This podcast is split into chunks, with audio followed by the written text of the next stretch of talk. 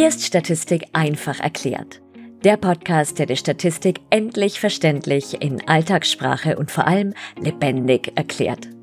Ich bin Melanie Paul, Psychologin und Dozentin und ich helfe dir, Statistik zu verstehen, an dich zu glauben und die Prüfung zu meistern. Denn Statistik ist definitiv machbar.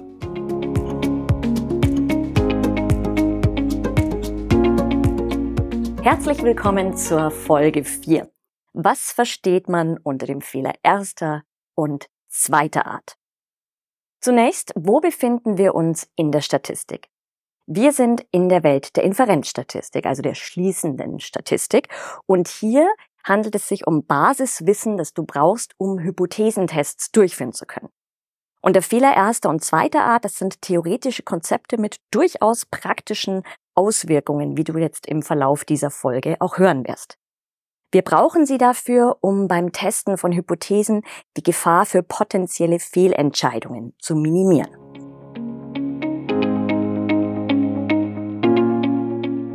Stell dir vor, es gäbe etwas, das all deine statistischen Träume wahr werden lässt. Etwas, das dir die Angst vor diesem Fach nimmt und Gedanken wie ich bin zu doof für Mathe oder mein Gehirn ist nicht für Statistik gemacht in Luft auflöst. Etwas, das du gerne in die Hand nimmst, gern ansiehst und gern benutzt, obwohl es mit Statistik zu tun hat. Etwas, das dir mit Schritt für Schritt Anleitungen in einfacher Sprache hilft, die wichtigsten Methoden der Inferenzstatistik endlich zu verstehen und zu berechnen. Etwas, das dir Orientierung im Statistikdschungel gibt und dir schlaflose Nächte und Zittern vor der nächsten Klausur erspart. Etwas, das dir hilft, aus all den wilden Zahlen einen Reim zu machen und sie so zu interpretieren, dass sie sogar Tante Erna versteht. Etwas, das statistisch und optisch echt knackt.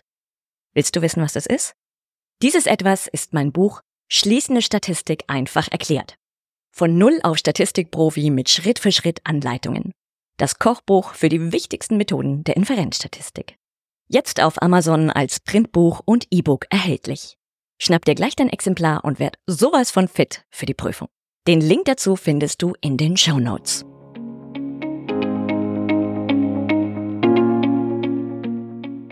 Weiter geht's. Aber was ist es? Kurz und knackig. Der Fehler erster Art, das ist der falsche Alarm. Also ein signifikantes Ergebnis oder ein vermeintlicher Effekt, den du gefunden hast, obwohl in Wirklichkeit gar keiner vorhanden ist. Also stell dir vor, ganz banal, alltagspraktisch, du machst einen Schwangerschaftstest und es zeigen sich die Streifen und du sagst, oh, ich bin schwanger, mehr oder weniger begeistert, je nachdem. In Wahrheit aber funktioniert der Test nicht richtig gut und du bist gar nicht schwanger. Dann hast du einen Fehler erster Art gemacht, also ein falscher Alarm. Ein Fehler zweiter Art ist hingegen der unterlassene Alarm. Das bedeutet, du hast kein signifikantes Ergebnis, sagst also, okay, wir klopfen unsere Untersuchung in die Tonne, es ist kein Effekt vorhanden. In Wahrheit jedoch ist ein Effekt vorhanden. Um auf den Schwangerschaftstest zurückzukommen, würde heißen, Du sagst, Schwein gehabt, kein Baby im Anmarsch oder bist traurig, je nachdem. In Wahrheit jedoch bist du schwanger. Das ist dann der Fehler zweiter Art. Und im Gegensatz zur Schwangerschaft, die sich irgendwann unweigerlich zeigen wird, sieht es bei Studien allerdings anders aus. Also wir können das oft nicht wirklich wissen, ob wir jetzt einen Fehler erster Art gemacht haben oder einen Fehler zweiter Art oder keins von beiden, ja. Also, das heißt, was tatsächlich Sache ist, das wüssten wir nur, wenn wir die gleiche Untersuchung immer wieder wiederholen würden. Statistik lehrt uns also mit Unsicherheit zu leben. Und wir können alles tun, was im Bereich unserer Möglichkeiten liegt, um unsere Untersuchung so korrekt wie möglich methodisch anzulegen, aber echte Gewissheit werden wir wohl selten erlangen. Schauen wir uns dazu ein psychologisches Beispiel an. Angenommen, du möchtest untersuchen, ob der Konsum von Social Media bei Jugendlichen zu einem verminderten Selbstwertgefühl führt und du würdest folgende Hypothese aufstellen. Jugendliche, die mehr als 60 Minuten am Tag Social Media konsumieren, haben ein niedrigeres Selbstwertgefühl als Jugendliche, die maximal 30 Minuten täglich konsumieren. Das wäre eine gerichtete linksseitige Hypothese. Du würdest also jetzt eine Untersuchung anlegen und durchführen und würdest am Ende tatsächlich ein signifikantes Ergebnis herausbekommen. Und jetzt könnte es sein, dass tatsächlich ein signifikanter Unterschied besteht. Also zwischen denjenigen Jugendlichen, die mehr als 60 Minuten in den Social-Media-Kanälen unterwegs sind und den anderen, die weniger als 30 Minuten unterwegs sind. Es kann aber genauso sein, dass du diesen Effekt gefunden hast, aber in Wahrheit gar kein signifikanter Unterschied besteht. Es kann leichter Unterschied bestehen, aber der ist vielleicht nicht groß genug, dass er signifikant ist. In diesem zweiten Falle, also ein signifikantes Ergebnis, in Wahrheit ist aber gar kein signifikanter Effekt vorhanden, hättest du einen Fehler erster Art gemacht. Und, wie schon erwähnt, das Schöne ist, wir wissen es nie. Der andere Fall ist, du würdest kein signifikantes Ergebnis erhalten, würdest denken, oh Mann, okay, ja, da ist tatsächlich kein Unterschied und würdest sagen, gut, wir haben also keinen signifikanten Unterschied im Selbstwertgefühl bei den Jugendlichen mit den unterschiedlichen Social-Media-Konsumdauern gefunden. Das kann einfach schlichtweg der Fall sein. Es kann aber genauso sein, dass wenn du keinen signifikanten Effekt gefunden hast, in Wahrheit jedoch ein signifikanter Unterschied besteht. Dass also diejenigen Jugendlichen, die mehr als 60 Minuten Social Media am Tag konsumieren, tatsächlich ein deutlich verschlechtertes Selbstwertgefühl haben. In diesem Falle hättest du einen Fehler zweiter Art gemacht. Die Fehler erster und zweiter Art werden unterschiedlich bezeichnet. Hier eine kleine Liste von Synonymen. Der Fehler erster Art heißt auch Alpha-Fehler. Er heißt Irrtumswahrscheinlichkeit oder Irrtumswahrscheinlichkeit Alpha, Signifikanzniveau oder Signifikanzniveau Alpha, Alpha-Niveau oder Ablehnungsbereich der Nullhypothese. Und der Fehler erster Art ist die Wahrscheinlichkeit dafür, dich zu irren, wenn du die Nullhypothese verwirfst, obwohl sie gültig ist. Also das heißt, wenn du sagst, ich habe ein signifikantes Ergebnis gefunden, wobei in Wahrheit überhaupt kein Effekt vorhanden ist. Der Fehler zweiter Art heißt Beta-Fehler. Das war es auch schon. Also entweder Fehler zweiter Art oder Beta-Fehler. Und das ist die Wahrscheinlichkeit dafür, dass du dich irrst, wenn du die Alternativhypothese ablehnst. Also die Wahrscheinlichkeit dafür, dass wenn du kein signifikantes Ergebnis hast, dass du sagst, okay, nee, meine Hypothese war nix und die also verwirrst. Fehler dritter, vierter und fünfter Art gibt es meines Wissens bislang noch nicht, aber bei der Statistik ist alles möglich. Sie können also noch kommen. Aber aktuell darfst du nur von zwei Fehlern ausgehen und die sind oft schon verwirrend genug. So, wir haben also gesehen, Fehler erster Art ist der falsche Alarm, also ha, Effekt gefunden, in Wahrheit ist keiner da. Fehler zweiter Art, der hinterlassene Alarm, hm, nichts rausgekommen, in Wahrheit ist jedoch ein Effekt da. Die interessante Frage ist natürlich, wie kann es jetzt überhaupt dazu kommen, dass ich also einen Effekt finde, obwohl keiner da ist und umgekehrt. Da ist es ganz wichtig, hinter die feinen Löffelchen schreiben. Jede psychologische Messung ist fehlerbehaftet. Das bedeutet, es gibt in jeder Untersuchung Faktoren, die wir einfach nicht kontrollieren können. Wir können so viel wie möglich kontrollieren, also auf eine repräsentative, zufällig ausgewählte Stichprobe achten, methodisch korrekt vorgehen, das Ganze gut planen und anlegen und so weiter und so fort. Aber es kann immer Messfehler geben. Übertragungsfehler. Also stell dir vor, du machst einen Intelligenztest und du machst es noch so richtig mit Paper Pencil und hast eine Schablone. Dazu gibt es Untersuchungen, dass man mit diesen Schablonen verrutschen kann und dass das durchaus häufig auch bei trainierten Personen stattfindet. Also Messfehler, Übertragungsfehler, Auswertungsfehler. Dann sowas wie soziale Erwünschtheit. Ja, also wenn jemand zu den, sagen wir mal, abwegigen sexuellen Fantasien befragt wird, dann ist die Frage, ob da jetzt wirklich so ehrlich geantwortet wird. Dann gibt es Versuchsleitereffekte, wie sich die Probandinnen überhaupt gefühlt haben, ob die Lust hatten auf die Untersuchung oder nicht, ob die die Nase der Versuchsleiterin gepasst hat oder nicht. Dann auch eine vielleicht nicht so ganz repräsentative Auswahl der Stichprobe. Also wenn du beispielsweise die Intelligenz untersuchst und du hast die Hypothese, Frauen sind schlauer als Männer und du erwischst für die Stichprobe der Frauen lauter Frauen, die sich in einer hochbegabten Vereinigung befinden, ohne dass du das weißt, dann kann es natürlich auch zu Verzerrungen führen. Und dann gibt es natürlich noch Bedingungen der Versuchssituation, also ist es vielleicht heiß, ist draußen ein Presslufthammer unterwegs und so weiter. Ja, also es gibt ganz, ganz viele Faktoren, die da reinspielen und die das also bedingen können, dass man entweder ein signifikantes Ergebnis findet, ohne dass es tatsächlich signifikant ist, Alpha-Fehler macht oder ein nicht signifikantes Ergebnis erhält. In Wahrheit ist jedoch ein Effekt da, ein Beta-Fehler.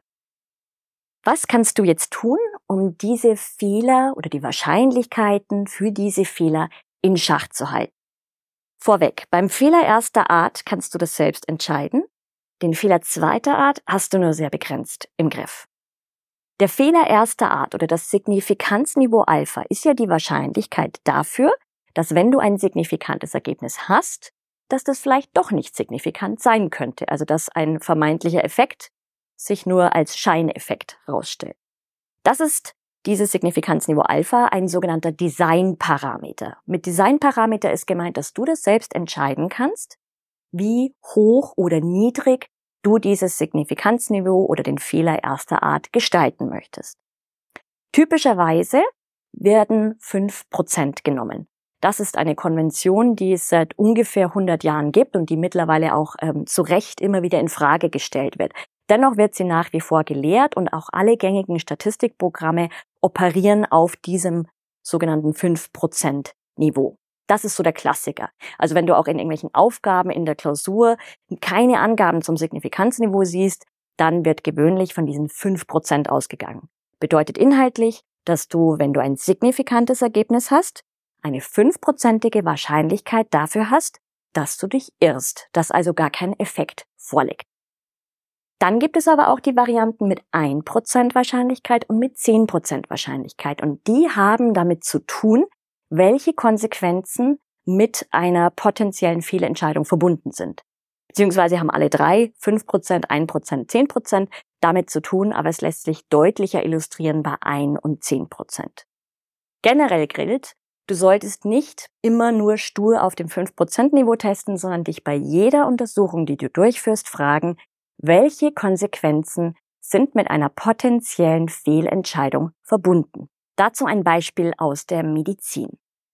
Angenommen, du würdest ein Krebsmedikament auf den Markt bringen wollen, das potenziell viele Leben retten könnte, aber mit gravierenden Nebenwirkungen verbunden ist, nämlich Leberversagen, Herzprobleme, Nierenversagen und kompletter Haarausfall. Wenn das der Fall ist, wenn das also diese potenziellen Nebenwirkungen sind, dann willst du ganz, ganz, ganz sicher sein, dass tatsächlich dieses Krebsmedikament einen signifikanten Effekt hat, also die Gesundheit der Betroffenen wiederherstellen kann, bevor du dieses Medikament auf den Markt wirst, weil du weißt, potenziell könnten Leberschäden, Nierenschäden, Herzprobleme und Haarausfall drohen. In diesem Falle wählst du nur eine Irrtumswahrscheinlichkeit von einem Prozent. Das nennt man auch eine strenge oder konservative Testung. Im Gegensatz dazu könnte es sein, dass du ein Krebsmedikament hast, das ebenfalls Leben retten könnte, aber nur mit sehr geringen Nebenwirkungen einhergeht, also konstant gehobene Stimmung und Spontanorgasmen beispielsweise.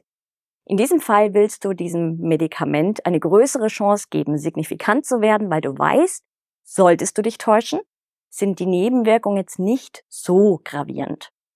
Dann würdest du ein 10% Niveau wählen, also einen Alpha-Fehler oder Fehler erster Art von 10%. Das nennt man eine progressive Testung. Und das entscheidest du also bei jeder einzelnen Studie, die du durchführst. Den Fehler zweiter Art hast du, wie bereits erwähnt, nur bedingt im Griff, denn der Fehler zweiter Art hängt von folgenden Faktoren ab. Zum einen von deinem Signifikanzniveau Alpha. Je kleiner deine Irrtumswahrscheinlichkeit, desto größer ist der Beta-Fehler und umgekehrt. Hast du also eine kleine Irrtumswahrscheinlichkeit, ist es schwieriger, einen signifikanten Effekt zu entdecken, wenn er denn da ist. Und dann kann es also sein, dass du sagst, nö, keinen Effekt entdeckt, in Wahrheit ist aber einer da und dann machst du einen Beta-Fehler potenziell. Also nochmal, kleines Signifikanzniveau, führt zu einem größeren Beta-Fehler und umgekehrt. Großes Signifikanzniveau zu einem kleineren Beta-Fehler. Dann hängt der äh, Beta-Fehler von der Stichprobengröße ab. Je größer die Stichprobe ist, desto kleiner ist der Beta-Fehler.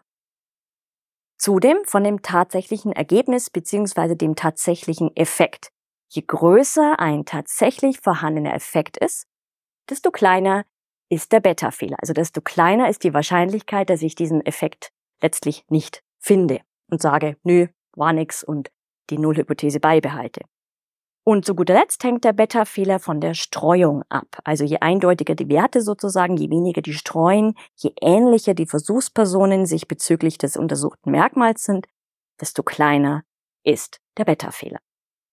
Zum Abschluss möchte ich noch ein wenig deine Imaginationskraft anwerfen, denn in diesem Audioformat ist es ein bisschen schwierig, das Ganze grafisch darzustellen, weil ich möchte, dass du so ein Bild davon bekommst, was das eigentlich grafisch bedeutet. Hier ist also jetzt deine Imaginationskraft gefragt.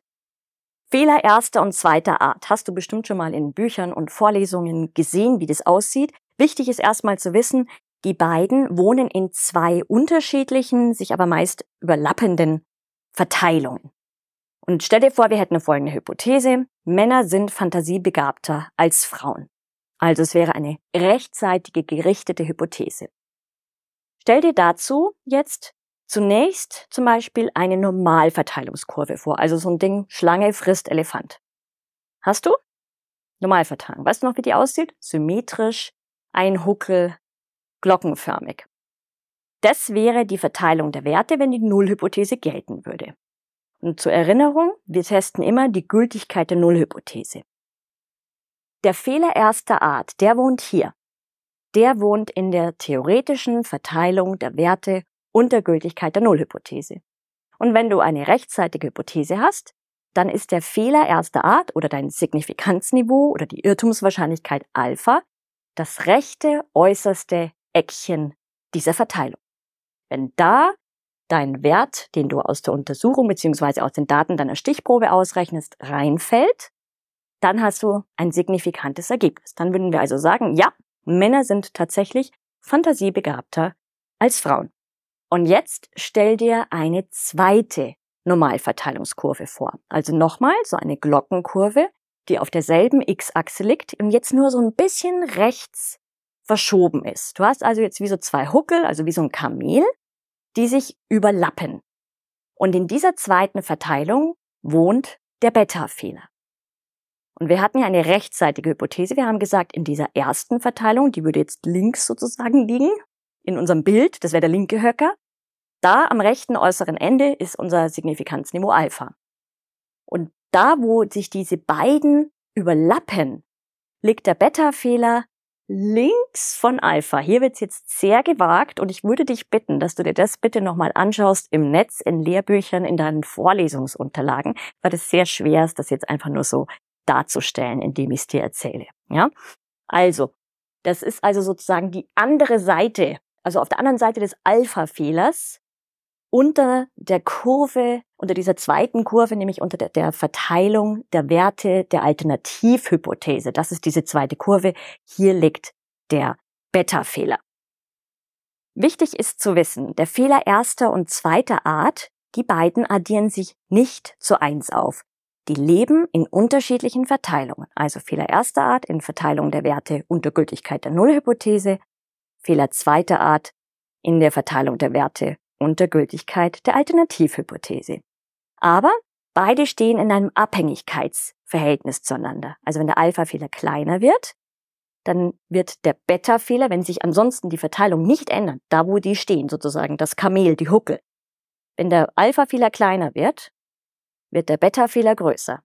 Und wenn der Alpha-Fehler größer wird, also das Signifikanzniveau größer ist, ist der Beta-Fehler kleiner. Und ich würde dir empfehlen, dass du dir das, wie gesagt, in Büchern anschaust oder aber in dem Programm G-Power. Mit dem kann man ganz toll rumspielen. Das ist ein kostenloses Programm. Wenn du einfach G und einen Stern eingibst und Power dazu, dann findest du das im Internet und da kannst du auch damit rumspielen und kannst Alpha verändern und kannst dann sehen, wie sich auch tatsächlich der Beta-Fehler verändert. Weil das ist hier etwas gewagt, dir das jetzt in einem Podcast vorzustellen. Und da wir jetzt schon so im Schwung sind mit Alpha- und Beta-Fehler, geht es in der Folge 5 nächste Woche bündig mit dem Beta-Fehler und dessen Zusammenhang mit der Teststärke oder Power weiter. Bis dahin eine gute Zeit. Bis zum nächsten Mal. Vielen Dank fürs Zuhören. Wenn dir der Podcast gefallen hat, freue ich mich sehr, wenn du ihn abonnierst und eine Bewertung hinterlässt. Lass mich bitte auch wissen, was der größte Aha-Moment für dich war, was dir besonders gefallen hat und welche Themen dich interessieren würden.